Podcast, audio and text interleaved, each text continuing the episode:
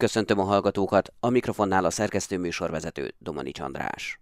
Az Ötvös Lórend Kutatási Hálózathoz tartozó Kísérleti Orvostudományi Kutatóintézet Nusser Zoltán által vezetett celluláris idegélettan laboratóriumának kutatói legújabb tanulmányokban magyarázatot adtak arra, hogyan tud ugyanazon idegsejt axonja eltérő erősségű szinapszisokat létrehozni. A kulcsfontosságú szinaptikus paraméterek legmodernebb fiziológiai és anatómiai módszerek ötvözésével elvégzett összehasonlítása során a kutatók feltárták, hogy a szinaptikus vezikulák eltérő érési állapotban vannak a gyenge és az erős szinapszisokban. Nusser Zoltán neurobiológussal, a Magyar Tudományos Akadémia tagjával beszélgettem. Az én kutatócsoportom az a idegrendszerben lévő, az agyunkban lévő idegsejtek közötti kapcsolatokat vizsgálja. Na most ezt olyan módszerekkel vizsgálja, amit az emberi agy vizsgálatára nem lehet használni, ezért mi kísérletes állatoknak az agyát használjuk, ebben az esetben egereket. Ugye az egerek agyának egy bizonyos agy területén, az a terület, amit úgy hívnak, hogy hipokampusz, annak a működésének a megértése a fő tudományos célunk. Ez az agyterület, ez fontos szerepet játszik például térbeli tájékozódásban, memória folyamatokban, stb. És ezen kísérleteinkben azt vizsgáltuk, hogy vannak különböző idegsejtek az agyban, és ezek az idegsejtek, amikor egymással kommunikálnak, akkor ez a, az erősség a kommunikációnak az nagyon különbözik. És ez elég régóta ismert, hogy két kapcsolat, ami egy közös sejtől kapja a bemenetet, azok nagyon eltérő erősségűek, de semmi se volt ismert, vagy szinte semmi se ismert ennek az alapmechanizmusáról, hogy miért így működik, ahogy működik. És ez egy elég régi tudományos érdeklődési középpontunkban van, egy régi kérdés, és erre úgy gondoljuk most, hogy fontos előrépést tudtunk tenni ennek a molekuláris mechanizmusának a megértésében. Alapvetően miért eltérőek ezek a jelerősségek? Hát ez a, még egyszer mondom, ez a pontosan a megfigyelés, az körülbelül 22-23 éves, hogy eltérőek ezek a kapcsolatok, vagy az idegsejtek közötti kapcsolatnak az erőssége, hogy miért, azt eh, nem ismerték. És hát eh, itt eh, el tudom mondani, de nem tudom, hogy a széles körben mennyire lesz érthető, vannak olyan fehérjék ott, amelyek arra kellenek, hogy a pici szinaptikus hólyagocskák, amelyek a neurotranszmittert, vagy az ideg ingerület átvívő anyagot tartalmazzák, azok, hogy képesek-e fúzionálni a prészinaptikus sejt axonjával, annak a membránjával, vagy nem, ahhoz molekulák kellenek, és ezek a molekulák mások a különböző szinapszisokban. Ugye talán annyit így visszatekintve, hogy két idegsejt a kémiai szinapszisokon úgy kommunikál, hogy amikor egy elektromos jel érkezik az egyiknek a végződéséhez, ott egy pici hólyagocská fúzionál a plazmamembránnal, fölszabadul a benne levő neurotranszmitter, ami a másik sejten, ugye azon a sejten, akivel beszél, a posztszinaptikus sejten, ott a receptorokhoz kötődik, és kialakul ismét egy elektromos jel. Tehát ez egy klasszikus 60-70 éves hőfedezés, hogy ugye egy elektromos jelből lesz egy kémiai jel, és utána ismét egy elektromos jel. Ez az a mechanizmus, hogy arról nagyon-nagyon sok ismert, hogy ahhoz, hogy ez a szinapszis működjön, ahhoz nagyon sok száz fehérje összehangolt működésre kell, és hát ezeknek a fehérjéknek a működését próbáljuk megérteni mi is. Hol tartunk a megértésben? Hát ugye a megértésnek milyen szintjén nagyon fontos kérdés. Egy példát szoktam mondani, hogy ahhoz, hogy Anglia partjait ismerjük-e, vagy nem ismerjük, hát hogyha ránézünk egy repülőgépről, egy műholdról, akkor azt mondjuk, hogy tökéletesen ismerjük. De hogyha elkezdünk lejjebb is lejjebb menni, és már egy minden követ meg akarunk ismerni, sőt a köveknek a repedéseit meg akarjuk ismerni, hogyha minden repedésben lévő atomokat is meg akarjuk ismerni, tehát nagyon nehéz definiálni az agykutatásban az agy működésének ennek a megértését milyen szinten szeretnénk megérteni. Én abban bízok, hogy jelenleg nagyon komoly előrelépés van például ennek a hipokampusz működésének a megértéséhez. Sokat tudunk már a működéséről, gondolom egy pár évtized is, akkor azt lehet mondani, hogy egy elég jó értél, értésünk van ahhoz, hogy hogy alakulnak ki például a memória nyomok az egy filozófikus kérdés, hogy lehet-e teljes megértés. De a teljes megértést ugyanígy meg lehet, a földrajzba se lehet biztos teljes megértést elérni. Vagy nagyon egyszerűnek tűnő kérdésekben is. Bármilyen mélyre mehetek, és tovább is hasogathatom azt a fűszálat, és akkor végtelenné válik a, a ismeretlen. Ha megértünk, megismerünk egyes folyamatokat, akkor be is tudunk avatkozni adott esetben? Így van, így van. Tehát ez egy nagyon fontos dolog. Ugye mi még mindig csak arról beszélünk, hogy egy egészséges egérnek az agya úgy működik. És ha az összes idegsejtjét és annak a működését, az összes idegsejt közötti kapcsolat és annak a működését megértjük, és ha látunk különbségeket működésbe, vagy ne talántán elkezdünk egy beteg agyat vizsgálni, aminek egy neurológiai betegség vagy, vagy pszichiátriai betegség állatmodellje, akkor van esélyünk arra, hogy megértsük azt, hogy milyen fehérjék működnek másképp a betegben, mint az egészségesben.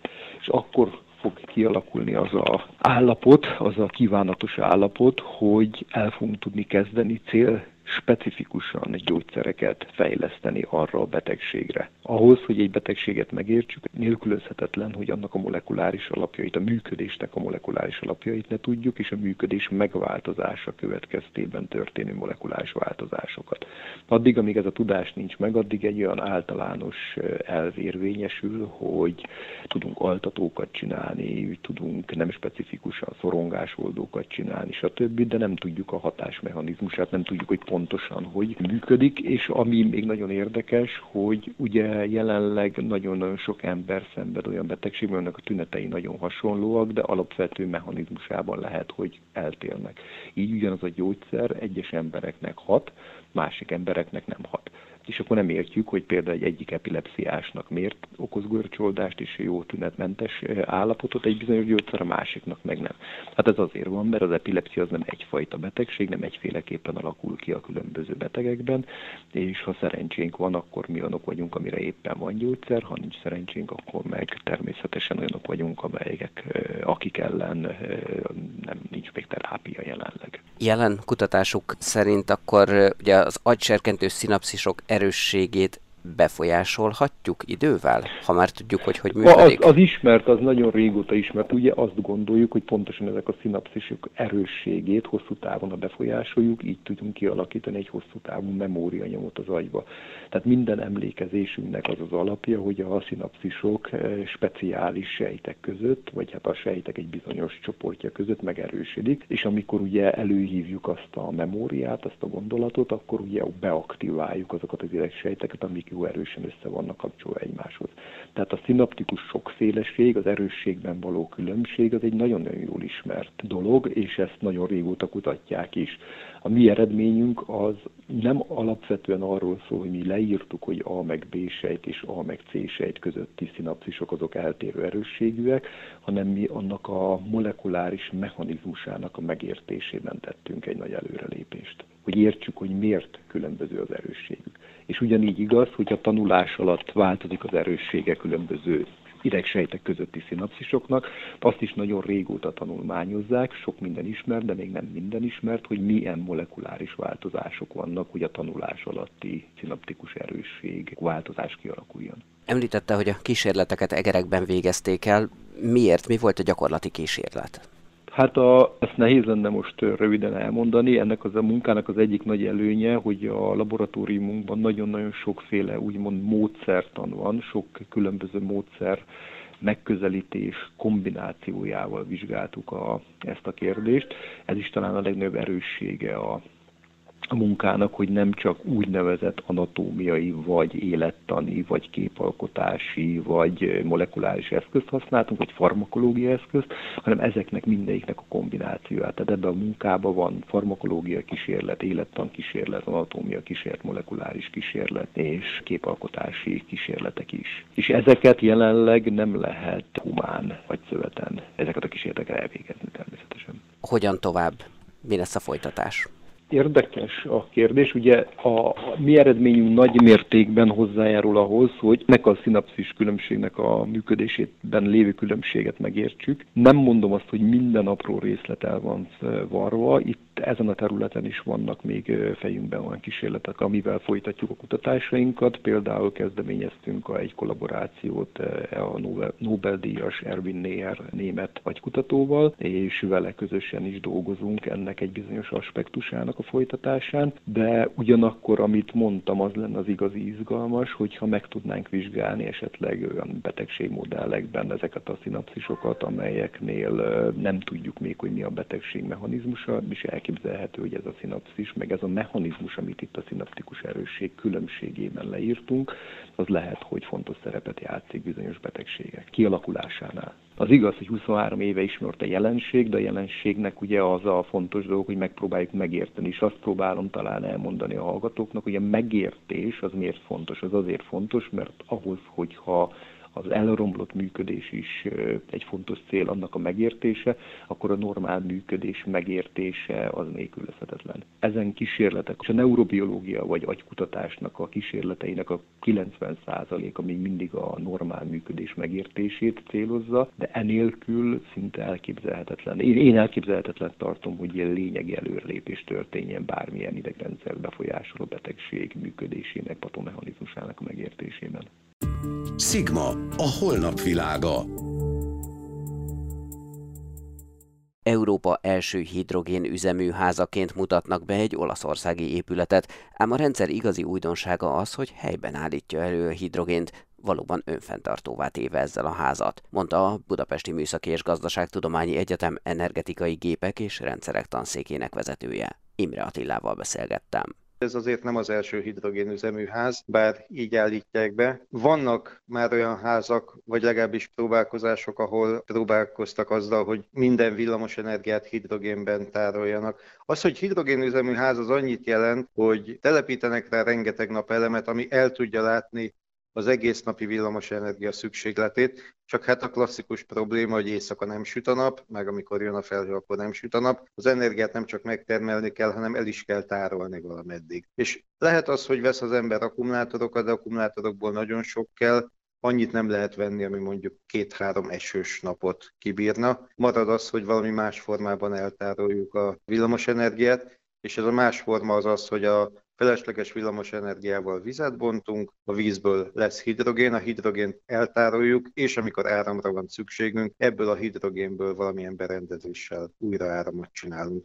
Itt ebben a házban ez megy. Jól értem akkor, hogy a hidrogént helyben állítják elő, tehát nem kell Igen, odavinni a házhoz? ők azt állítják, hogy helyben, és igazából ez a nagy dolog, mert hidrogén nem csak előállítani kell, ami még viszonylag könnyű, hanem utána össze kell nyomni legalább nem tudom 75 részére, hogy normálisan lehessen tárolni, ez egy nagy teljesítményű berendezés szükséges, és a tárolás sem olyan könnyű, mert a hidrogén egy olyan gáz, ami a tömör acélfalon át is át fog szivárogni egy idő után, és minden tömítésen szivárog, tehát nem, nem könnyű. Magyarországon is épült egy ilyen ház, a Gemenci erdőben van egy vadászház, ahova szintén telepítettek, vagy 5-6 éve csinált egy magyar energetikai cég, rengeteg napelemet telepítettek, napelemek mellé betettek akkumulátorokat a, a rövidtávú tárolásra, és betettek egy ilyen hidrogén készítő és hidrogén felhasználó rendszert a kicsit hosszabb távúra.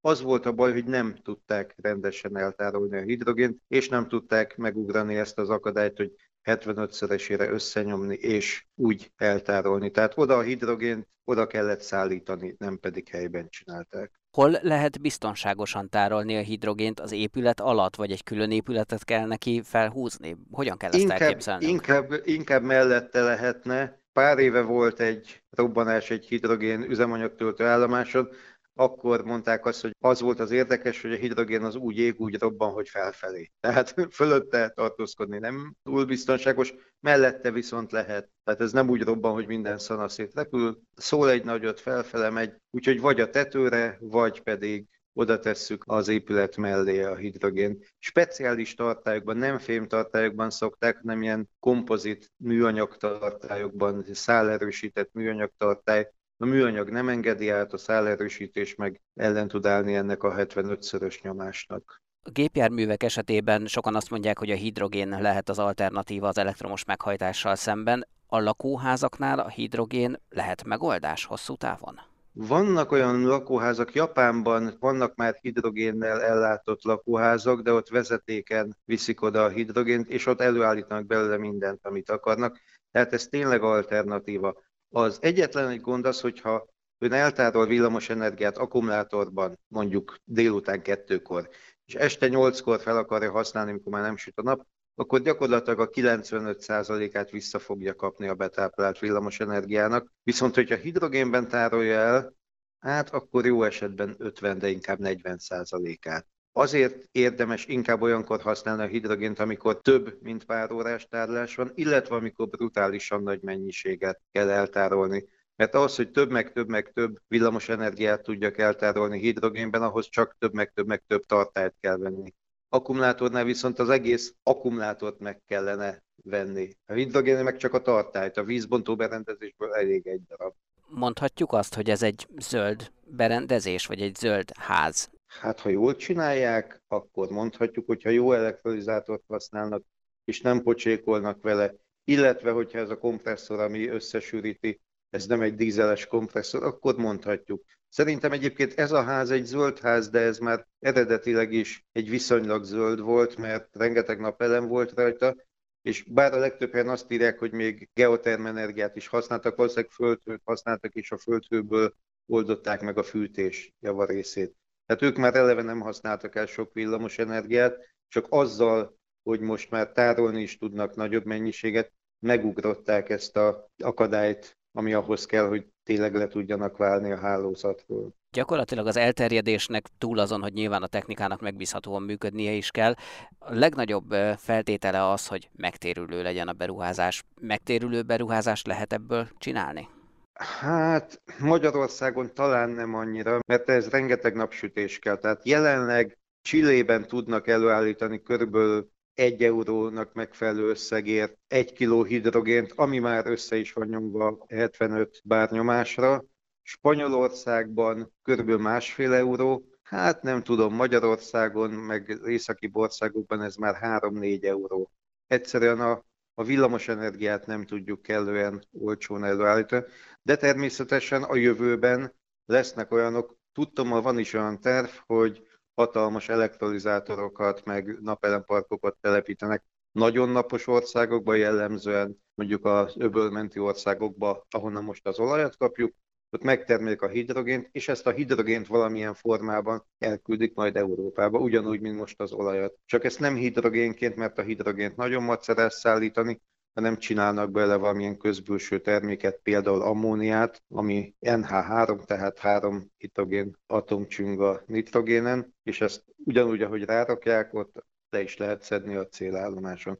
A hidrogént azért macerás egyébként szállítani, mert nem tudom, hidrogénpalackot látott-e már olyan, mint egy hosszú, karcsú gázpalack, magasabb, mint egy normál gázpalack, piros színű, nehéz, egy ember el se tudja cipelni, 80 deka hidrogén van egy gázpalackba. A többi az acél, ami körülötte van. Viszont 4 kg hidrogénnel egy hidrogénes autó már elmegy, nem tudom, 4-500 kilométer. Tehát körülbelül ez a 80 deka kell 100 kilométerhez. És akkor ezzel már az árát is belültük nagyjából a hidrogénnek, 100 kilométer megtételéhez szükséges benzin, hogyha egy kiló hidrogént elő tudnak állítani mondjuk 5-6 liternyi benzinárából, akkor már és oda tudják szállítani, és össze tudják nyomni, és mindent meg tudnak csinálni, és az, maga az autó is elég olcsó, akkor az már versenyképes. Egyébként nagyjából már azért tart itt a hidrogénár, csak még a hidrogénes autók ára nem tartott.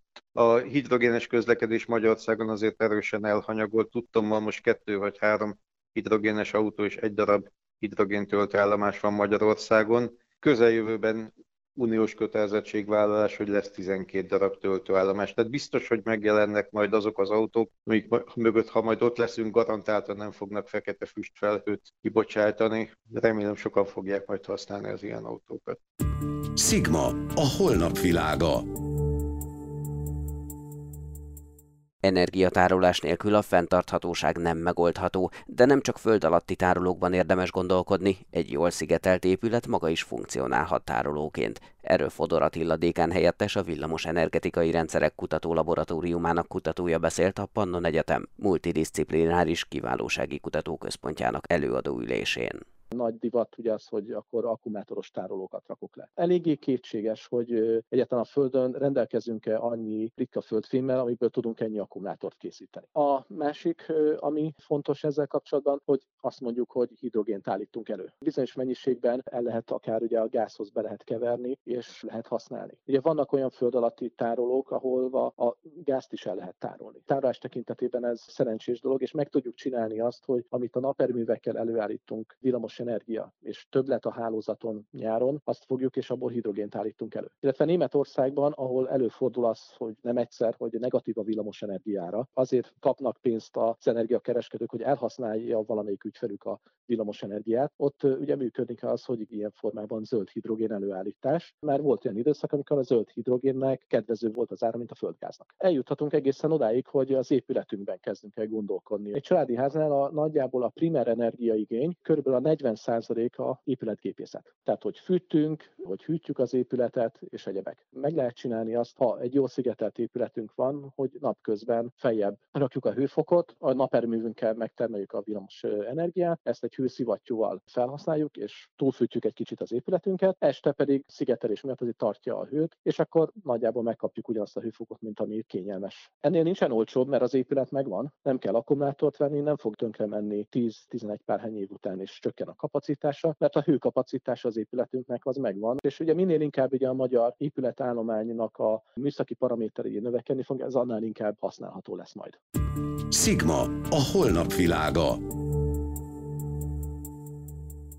Nagy-Britanniában első alkalommal hidrogént kezdenek adagolni a csak csúcsterhelés idején bekapcsolt egyik gázerőműbe. Szakértők szerint a kísérlet csökkenti az erőmű karbonlábnyomát, és közben többet tudnak meg arról, milyen szerepet játszhat a hidrogén az energiatermelésben. Svetnik Endre mondja el a részleteket. Mint a Nemzetközi Energiaügynökség megjegyezte, a hidrogén az egyik legjobb lehetőség a megújuló energiaforrásokból származó energia tárolására, és akár napokon, heteken vagy hónapokon át a legalacsonyabb költség mellett tárolhat elektromos energiát. A hidrogén és a hidrogén alapú üzemanyagok révén nagy távolságokra lehet megújuló forrásokból származó energiát szállítani, az olyan bőséges nap- és szélerőforrásokkal rendelkező régiókból, mint például Ausztrália vagy Latin Amerika, a több ezer kilométerre lévő energiaéhes városokba. Mindez azt jelenti, hogy a megújuló energiából létrehozott hidrogént úgynevezett üzemanyagcellákban újra árammá alakítják. Egy másik, a most tesztelt módszer, hogy kombinált üzemű gázerőművekben égetik el, körülbelül 60%-os hatékonyság mellett. A britek a Centrica Energia cég úgynevezett csúcserőművébe pumpálják majd be a hidrogént. Az ilyen telepeket csak néhány órára akkor szokták bekapcsolni, amikor különösen megugranak az áramigények, vagy amikor kevés energia kerül a hálózatba megújuló forrásból. A kísérlet kezdeti stádiumában a hidrogén-földgáz keverékben csak 3%-ot tesz majd ki a hidrogén, de arányát fokozatosan 20%-ra emelik.